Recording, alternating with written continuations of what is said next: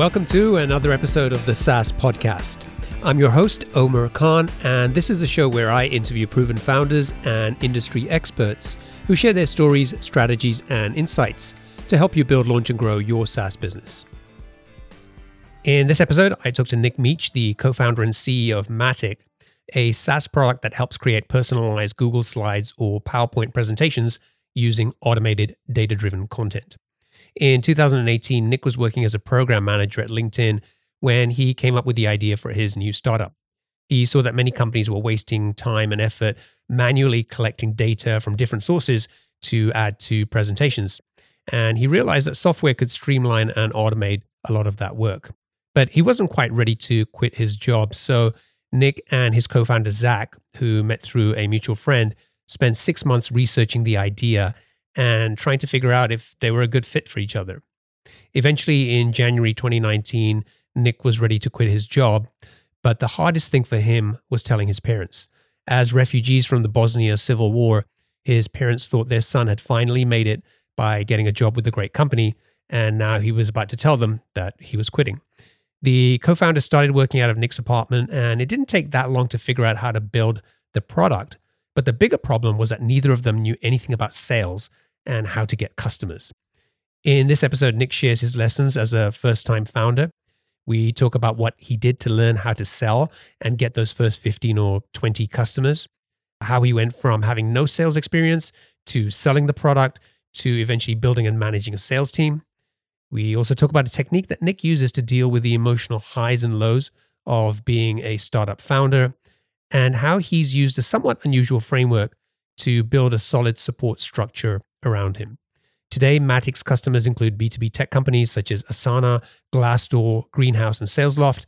The founders have raised $23 million, including a $20 million Series A round in 2021. So I hope you enjoy it. All right, Nik, welcome to the show. Hey, Omar, thank you for having me. Do you have a favorite quote, something that inspires or motivates you that you can share with us? Yeah, um, I think one of the things that a former uh, manager of mine told me that's always stuck with me is uh, don't let perfection be the enemy of progress. And I've always loved that, and I think it's really applicable to to startups in general, right? Where where you have to iterate, and I think that's a that quote personifies that. Cool. So tell us about Matik. What does the product do? Who's it for? And what's the main problem you're helping to solve? Matik, really at a high level, if I give, you, give it the elevator pitch is we automate uh, data driven narratives, right? Um, in PowerPoint or Google Slides today. The way that uh, we kind of came up with this idea was I was at LinkedIn prior to starting the company. Uh, and before that, I worked at a customer success software startup.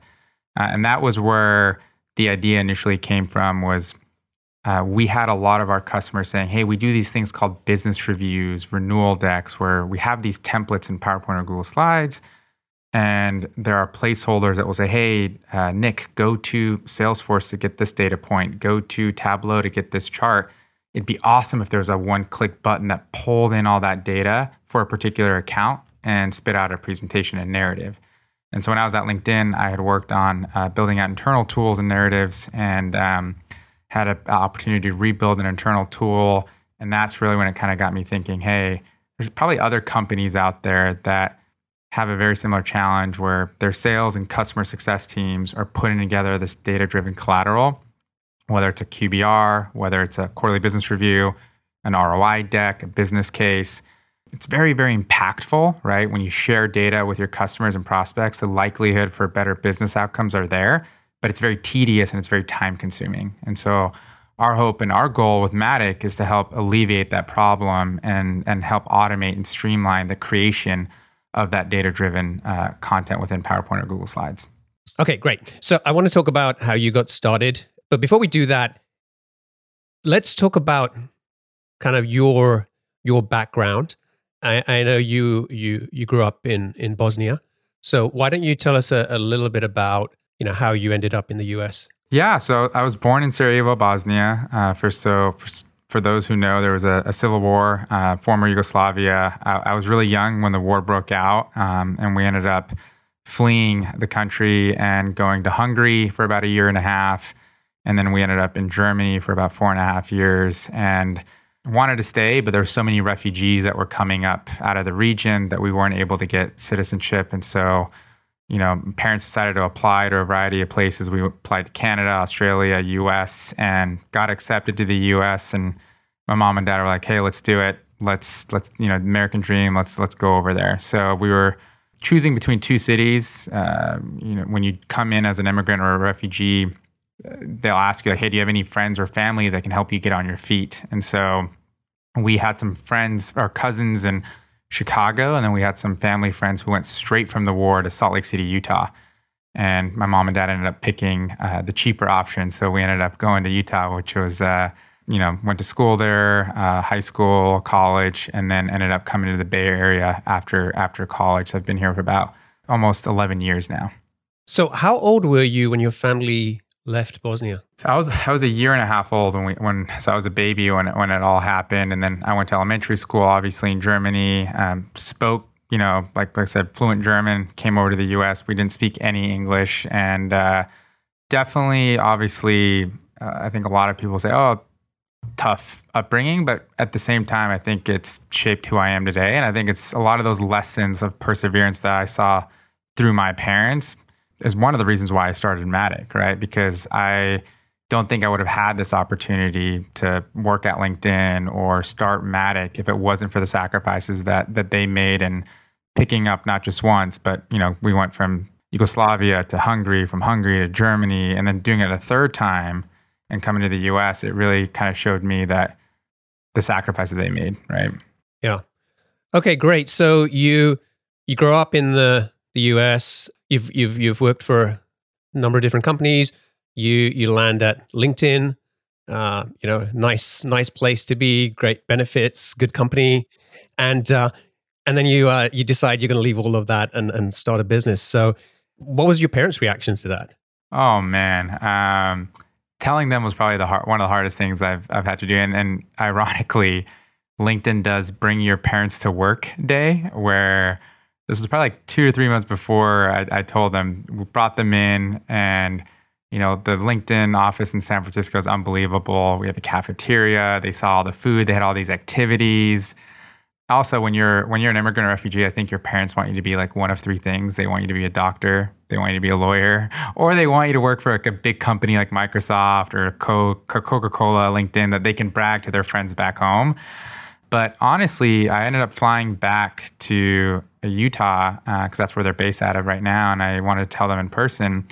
And the feedback I got from them was like, "Hey, like do it. Like you're at the point in your life where you have the ability to go and take this risk, and that's why we came to the U.S. was to give you this opportunity. And if we need to sell our house, if we need to do anything, like we're here to support you. And I think that really gave me the confidence to be like, hey." I know LinkedIn is great. The perks are amazing. The culture is amazing. Pay is amazing. But I don't want to have that regret later on in life, knowing that like I, I wanted to try to do something and I never did. Right. And the other turning point for me was not just my parents, but I had a nephew that was born right around that time. And uh, I remember being in the hospital with my brother uh, and thinking, man, like it doesn't seem like yesterday we were kids playing in the playground and now we're raising kids. And it was the first time in my life where I realized how quickly time f- flies, right? Like when you're in, in high school, you can't wait to get to college. When you're in college, you can't wait to become a working professional. And time does go by quickly, but you don't understand the magnitude of how quickly it goes. And then seeing my nephew born, it just really hit me. And so I think two reasons, right? One, my parents, I wanted to be able to show them that, hey, uh, the sacrifice you guys made, this is a sign of me, of appreciation for you guys. And then two, I didn't want to have that regret later on in life um, to be like, hey, I should have tried to to start a company and I never did, right? And, and I know how quickly time flies. So Zach uh, is your co-founder and uh, CTO. How did you guys meet? Yeah, so we met through a mutual friend. Um, so I wasn't quite ready to leave LinkedIn. I met one of my mutual friends, like, hey, you should chat with my one of my childhood friends. He was an early engineer at Box, was there all the way to post IPO. So him and I just kind of got together. I told them about the idea, and I was like, let's just do some research, right? Like, I haven't worked with you, you haven't worked with me. I'm not quite ready to to quit my job. And we did that for about five to six months, and we really just hit it off. Um, I would say our core values really aligned. The way that we kind of worked together just worked. And so, um, you know, at that point, I was ready, and I was like, "Hey, this is me getting down on one knee and proposing. Like, let's do it. Let's let's uh, let's get a joint bank account and uh, you know start this thing." So that was kind of the the initial starting point. What kind of research did you do in those five or six months? Were you going out and talking to customers? Were you guys just kind of Googling and, and just gathering data? What, what, what did you do to kind of get to that point where you felt confident enough to take the leap? There's three things that we did. I think one, we wanted to make sure that the problem, that the, this problem actually existed. So it wasn't just something that we thought was cool to solve for, but other people, other companies had this problem, right? So we were, one was just validating that this is a problem we're solving for, right?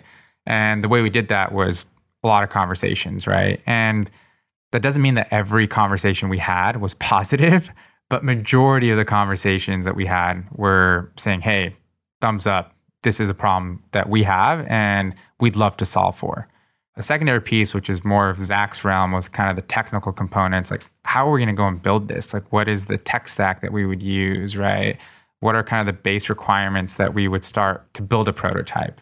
So that was kind of the, the the secondary thing, and then I think the third was I guess him and I just kind of feeling each other out, right? Because we had never worked together before. We wanted to make sure that we were on the same page and we had we had the same goals going into starting a company. Okay, so you guys um, decide that uh, you want to stop dating and actually, you know, get going with this thing. Uh, did you? At what point did you raise money? Did you self fund the business initially? We started the company in January of 2019. No funding at that point. We worked out of my apartment for the first five or six months. I had a roommate, a former roommate of mine, who had just sold the company to Autodesk. And, you know, I caught up with him and I was kind of giving him the idea. I wanted to kind of run some things by him. And he was like, Nik, like, I love this idea. Like, our company could use this. Like, I want to invest. And I'm like, well, we don't really have any customers. Like, this is just, these are wireframes. Like, we're still, you know, building prototype. He's like, I think there's something here. I, I think you should like. I want to invest, and so we did a safe. We did a small safe, two hundred thousand dollars. It wasn't. It wasn't a big big safe, and that kind of helped us um, build the initial prototype, and then we um, got a few companies that were crazy enough to like try out the product. Right, feedback was overwhelmingly positive, and that's what led to us raising a, a three million dollars seed round with Menlo Ventures and a few other uh, uh, seed funds. So that's kind of how we we got our start. Did you just start charging for the product from day one, or were you just going out there and saying, "Hey, can you just try it and tell us what you think"? Um, so not initially. So the first, so the first company, um, uh, again, I don't have a sales background. Uh, the first company, I met someone at a dinner party when people were gathering together. This was pre-COVID. Um, a woman that was at the dinner party was like, "Hey, what do you do? I was like, oh, I'm starting a company. This is kind of what we are trying to solve for. We automate, you know, presentation building and PowerPoint and Google. And she's like, oh, our customer success team at our company could definitely use that. I'll send you an intro. And so she ended up sending me an intro to their enablement person and kind of showed them the initial prototype. They really liked it. And I remember them like, okay, great. What, what's next? Where do we sign? And I remember going back to Zach. I'm like, uh, we don't have a purchase order. We don't have like legal terms. Like, kind of contacted a few folks. I'm like, do I what do I charge them? So I literally just came up with a number and I said, hey, twenty five hundred dollars, right? So it wasn't a lot. Um, and they were like, great. Uh, send us the DocuSign, and that was really our, our first customer. Uh, and then they ended up expanding from there. So they did test the product before they bought, but it was a it was also that was a huge milestone for us because now it wasn't just people trying it; people were willing to put their dollars and behind us, right, and actually buy the product. So you're definitely onto something here. That when you're telling people about the problem and what you're solving, people are leading in. There seem to be some level of excitement about this, and people are saying, "Yeah, I got this problem." You mentioned that ne- you didn't have a sales background, and neither did Zach. Was was selling the product fairly easy, despite that? No, not necessarily. Uh, and the main reason, I mean, I, I, think the first 10 customers is always the hardest. I think that's a lot of people will say that, right? Um, and I think the primary reason is like, hey, are you guys going to be around in six months, right? So we're going to invest all this time, we're going to invest all these resources.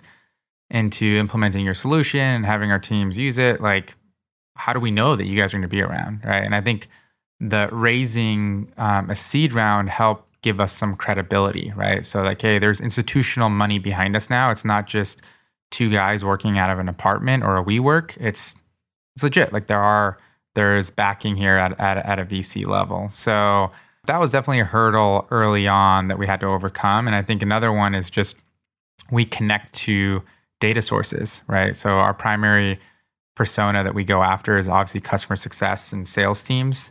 And for customer success in particular, a lot of the data that they show in these presentations is usage data where you're connecting to a CRM or you're connecting to a database. And that's very sensitive information. Um, and people, security was really, really important. So we invested a lot in security up front, whether it was getting certifications like SOC 2 Type 1, SOC 2 Type 2, investing in technologies for monitoring. That was a big part of how we were able to kind of handle that objection up front. How did you learn to sell? Were you just like winging it? Did you go out and find a mentor? Like, what did you do? I think all the above. Uh, it is uh, going, yeah, I mean, it's all the above. So I definitely had some folks, uh, we had some advisors that had a sales background were you know SVPs of sales at you know pretty decent sized tech companies, and I would lean on them quite a bit, right? Like 9 p.m. at night, hey, I don't have an order form. Do you have an order form? Or like, hey, I got this objection. What do I do? How do I respond to it? So a lot of it was mentoring and coaching from our advisors and folks in my network. And the other was iteration and, and just trial by error, right? So I would see what messaging would respond. I would see what messaging didn't respond. And again, you're iterating constantly, just like you're iterating on the product. We were iterating on the go to market process as well. How did you find those uh, initial leads and customers? I know you were doing something interesting. I, I, know you were working through your network, but tell us about the little uh, LinkedIn hack that you were using as well to find people. Yeah, so I had worked on a, similar internal tool at LinkedIn, and um, so the sales team and the customer success team at LinkedIn used that product quite a bit, and they understood the value of it. Uh, and part of that was just reaching out to people in my network that were at a new company but used to work at LinkedIn and knew what we were doing, and that was kind of low hanging fruit. So, um, so first, basically, target group was people in my network. Then I would look at former employees of LinkedIn that are at new companies and and that really resonated because they're like, oh, you know, I don't have those same tools internally here. Uh, I would love to take a look at your solution and what you guys are doing. And so that got you to how many how many customers did you get by just taking that approach? Yeah, I would say the first like 15, 20 customers um, were kind of along those lines, where very, very uh, relationship based. Um, like I said, uh, very network heavy, would lean on those relationships.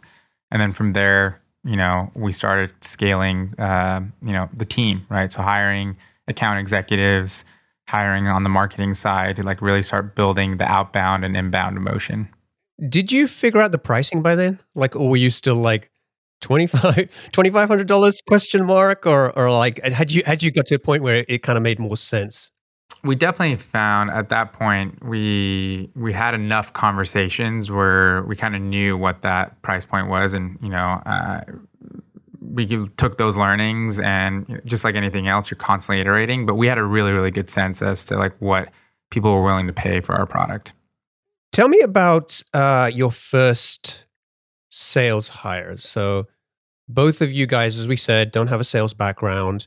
You you still managed to go out and get the first 15 20 customers. And then now you're going out and saying okay let's let's build a sales team. Uh, what was that experience like? Was it was it easy finding the right salespeople?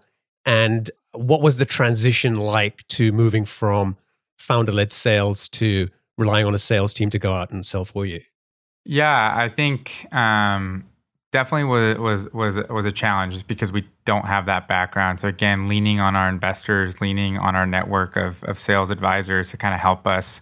Made a hire really early on. Great individual. Uh, wasn't there for very long. It was like right during COVID. Um, and I think the hardest challenge is finding someone who wants to work at an early stage startup where there isn't all this infrastructure, there isn't product marketing, there isn't sales enablement, right? You don't have a ton of resources.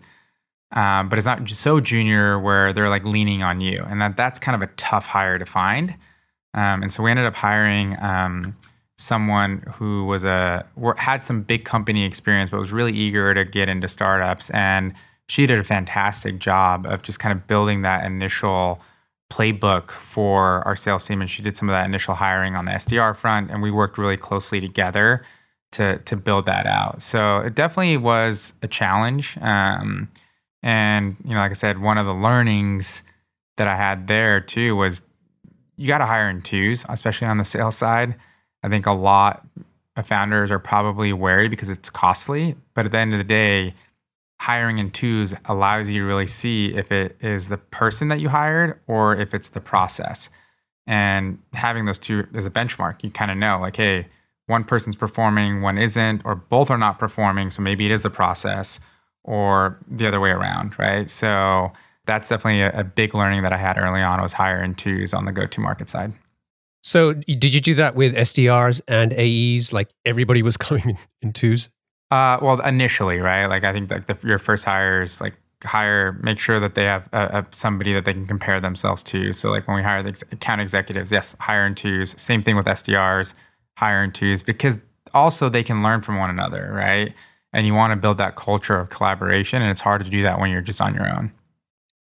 Who who was managing the sales team? Was was that you or uh, it was uh, basically the the the head of sales that I had hired. Uh, she was kind of, and I was helping out, right? So um, still helping out on deals, right? And I think that's one of another key learning is you you never really remove yourself from selling um, as a founder. So as you transition from founder-led sales to a more codified process, you're still going out there and selling. Whether you're not necessarily managing the end-to-end cycle but you may be coming in at the end or you may be coming in at the beginning. And it also helps me kind of get a pulse on the market and the pulse on on how our prospects are responding to our messaging, how our customers are responding to our products. So I've really enjoyed that aspect of it. How long did it take to get that uh, playbook figured out? I mean, one of the things that I often see is, you know, with founder led sales, you can go in and you can have these meetings with customers and you can kind of make up the pitch as you go along and you can adapt the offer as well because you're the founder right? And especially if you're the tech guys as well it's like yeah we could do that probably whatever.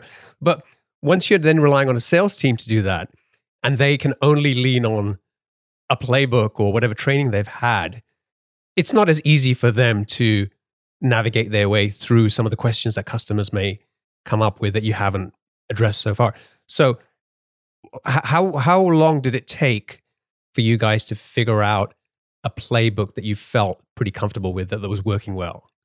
Yeah, it definitely did not happen overnight. And I would even argue that, you know, we're constantly tweaking, we're constantly iterating, right? So even though what we have today is much better than what we had two years ago, you're still learning. We're still in the early stages. We're still learning from what we're hearing from the market, uh, what we're hearing from customers, and how we can constantly improve. So it does take time, but I think the key key thing here is that that growth mindset, that iterative mindset where and the hope is that the people that you hire, those account executives can embody that type of mentality where they're okay with ambiguity. They're okay with a little bit of, you know, chaos, but they can help provide structure to that chaos and they can help provide structure to that ambiguity. And so a big part of it is not just the playbook or the process that you're implementing, but the people behind that that can constantly go back and iterate and tweak based on the learnings that they're having, right?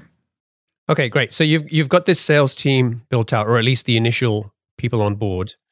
What happened to sales? Did they did sales start taking off?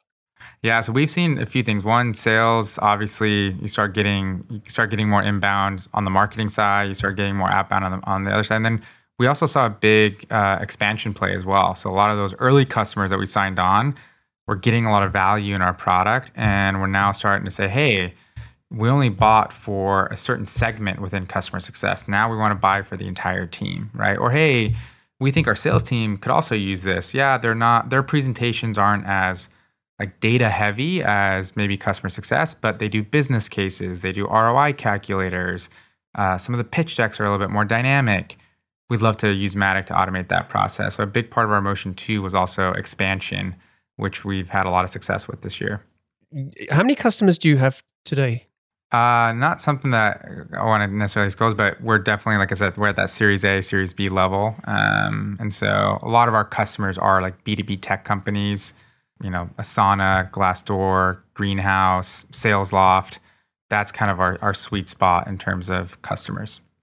What I'm trying to figure out is we, we talked about the first 15, 20 customers, sort of founder led sales. You you brought on the the sales team to to start, you know, hopefully starting to scale uh, the the growth. What, what's what's been the kind of one of the hard parts of of scaling, right? That that's what I'm trying to understand is like it, it's sort of I hear the story so far, and it's like the problem resonates with people. Um, you didn't have that much of a hard time selling. Okay, you had some objections and things you had to overcome, and and certainly raising the seed round, as you mentioned, helped to build some credibility and maybe overcome some of the concerns people had. But beyond that, what have been some of the difficulties with trying to scale sales and get to some of these lands, some of these customers that you have today? I wouldn't say this is targeted at sales in general. I think this is just uh, scaling a business overall. Um, you're moving a million miles an hour and hiring. You're you got renewals. You're trying to close net new business. And I think that's one aspect that I'm always constantly trying to work on myself is like, how do we make sure that we're all rowing in the right direction? Right. And so, as you know, this year, as we've had the growth that we've had, you know, we raised a Series A last year with Andreessen Horowitz. We raised 20 million, uh, 20 million Series A. Now it's like, okay, we made a lot of these hires, but how do we continue to execute on our long term vision of where we want to go?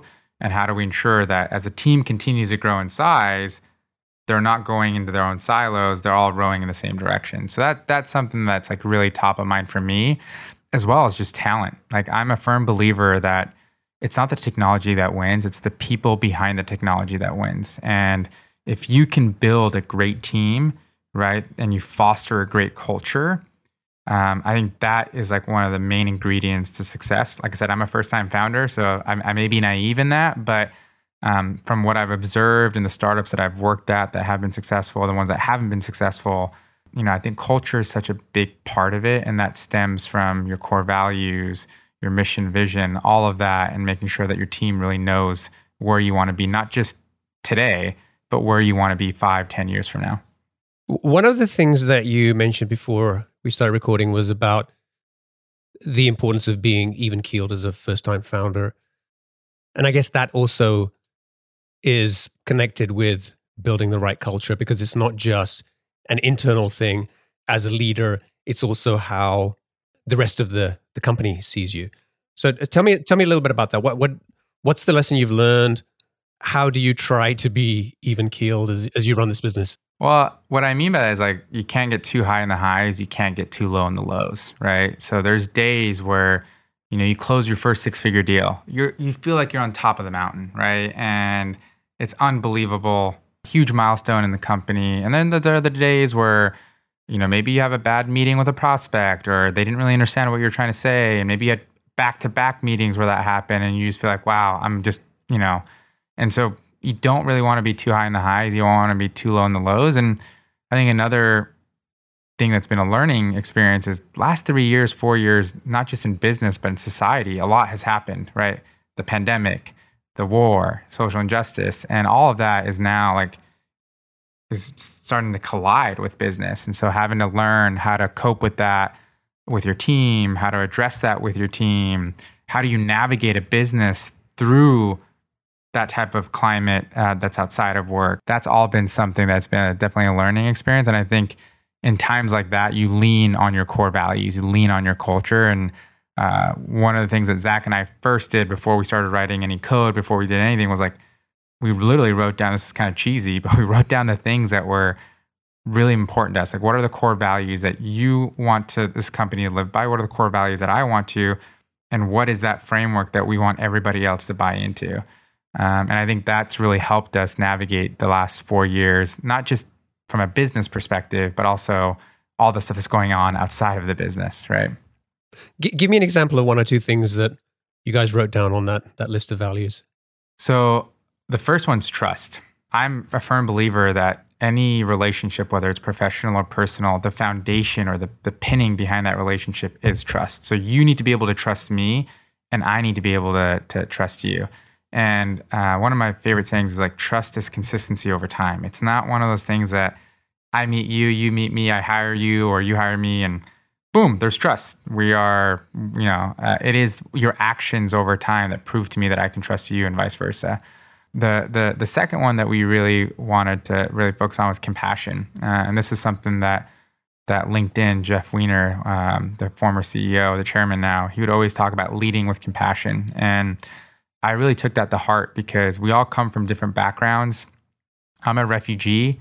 My co-founder Zach uh, grew up in Sonoma, right, and totally different backgrounds. That doesn't mean that his upbringing was better than mine or vice versa but we may have different ways of looking at a problem. We may have different views on on how to tackle a problem, and so that's fine.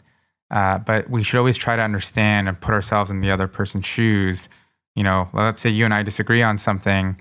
Well, maybe Omar had something happen to him over the weekend that I don't know about outside of work, or maybe in his past job they tried to solve for the same exact problem and they went down this route and it led to a disaster, right? So those are probably the two. Like I said, we have two others. One is quality, and the fourth is uh, uh, being customer first. Um, but those are two examples. Great, I love those. Um, the the other thing you you also told me that has helped you is building a, a good support structure around you. Yep. What what does that mean to you? Yeah. So before we took the the leap of faith into entrepreneurship, um, I had a mentor of mine who was like, "Hey, you're about to go into something that's really unknown, and you're going to be testing, you're going to be iterating, and you really need to have a good support structure." And he told me, he's like, "Go find a brother or sister." Go find a mom or dad, or go find a grandma or grandpa. And so when he told me that, I'm like, well, what do you mean by that? and he was like the brother or sister is the person in your in your support structure that you can reach out to when you've had a long day and you're like hey let's just go grab a beer or let's go grab lunch or dinner. I just need to vent right? And they're going to give you that pep talk like hey remember why you're doing this? Push through it right? The mom or dad is someone who is on the same journey but they're maybe two or three years ahead of you. So an entrepreneur that like I said, is three years ahead of you that can give you tactical advice like, hey, I don't have a purchase order. What did you guys do here? Hey, I'm hiring for this role. Share some learnings that you had when you were hiring for a similar role. And then the grandma or grandpa um, is the persona or the person that can give you that 50,000 foot level. They've done it multiple times, right? Um, and they can kind of help you navigate that, that high level uh, overview. How did you find these people and and did you was it kind of a formal relationship as in terms of advisors, or it was just like you know, just just kind of having these conversations more frequently? It's not like a formal. There's no like formal agreement. These are people in my network that I trust, um, and you know they you set expectations with them, right? Like, hey, like you're the type of person that I can go and grab a drink with, and I can just vent. And I apologize in advance, but I'm probably going to do more of the talking, and I hope you're okay with that. And like I said, set those expectations. And the other is you, you want to rotate them, right? So everybody has, you know, those friends who come to them constantly and are always complaining. And uh, I, I didn't want to ruin those relationships. So, you know, I try to rotate every, you know, six to 12 months, try to get a new brother or sister, try to get a new mom or dad. Uh, that I can lean on. And a lot of that is just the people, uh, the relationships that I've built uh, during my professional career. So you founded the business in 2019 which I guess is like about th- three three and a half years ago. You guys have raised over twenty three million dollars to date. You've landed some good good brands, some good logos. Can you mention some of those? I don't know if you mentioned them earlier, but g- give us a. Uh, Glassdoor, um, Asana, uh, Greenhouse, uh, SalesLoft are some of our, our customers. Keep Trucking, now Motive. They do software for truck drivers. Um, so, yeah, those are some of the, our, our bigger logos. So things have gone fairly well, right?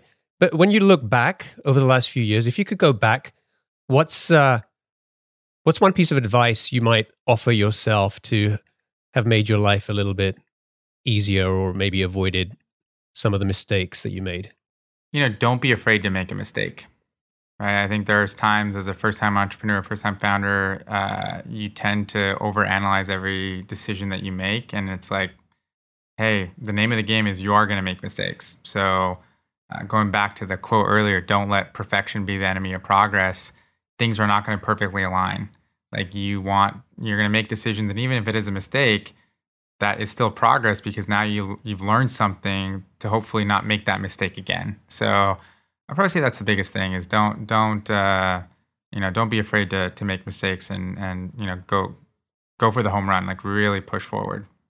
When I was researching for this interview, one of the things that hit me was that you were a big data guy, right? And so does that make it hard for you to be able to make those mistakes and make faster decisions? Do you tend to lean more on data to help you?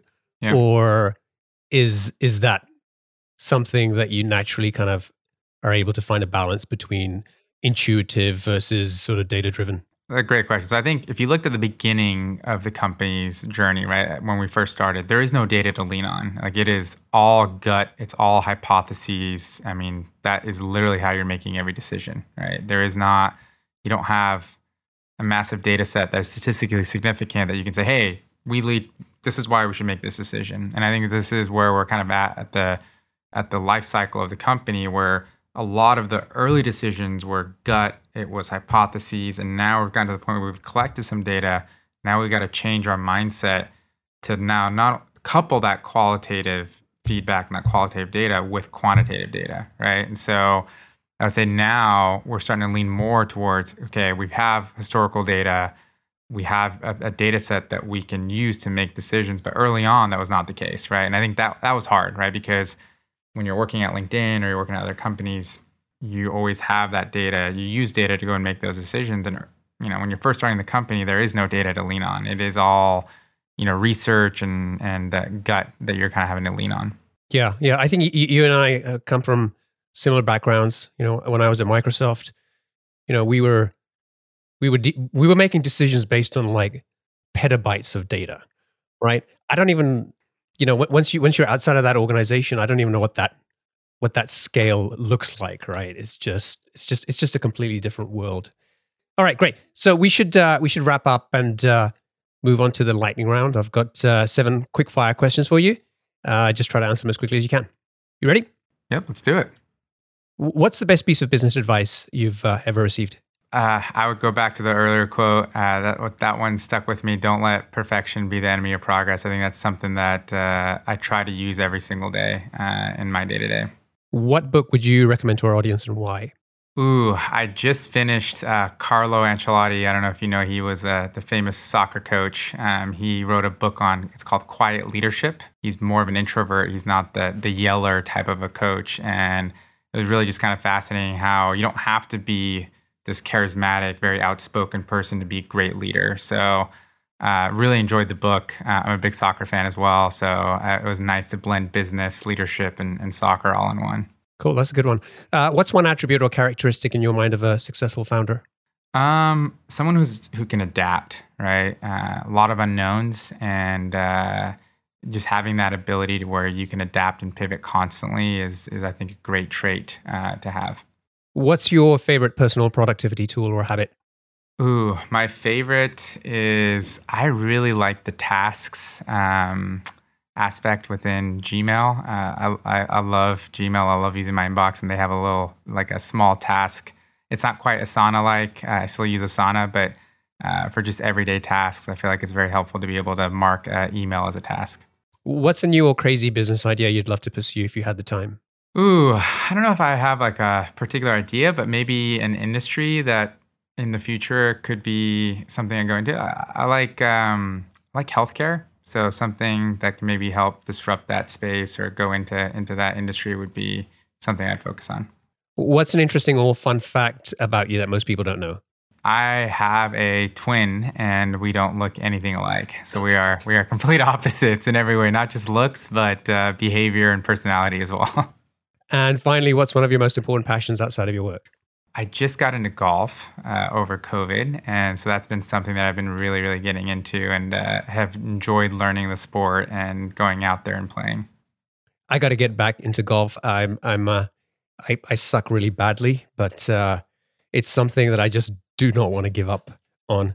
I mean, I, I suck. Don't get me wrong, but it is nice to be outside for three to four hours, and uh, really kind of helps you take your mind off of things. So I've really, I've really enjoyed it.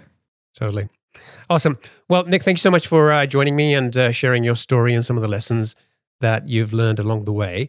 If uh, people want to find out more about Matik, they can go to matik.io. That's M A T I K.io. And if folks want to get in touch with you, what's the best way for them to do that? Yeah, uh, definitely feel free to reach out via LinkedIn. Pretty active on there. But uh, yeah, check out our website, matik.io. A lot of good stuff on there. Awesome. Thanks, man. It's been a pleasure. And uh, I wish you and the team the best of success. Awesome. Thank you so much for having me. Appreciate it. My pleasure. Cheers. Cheers.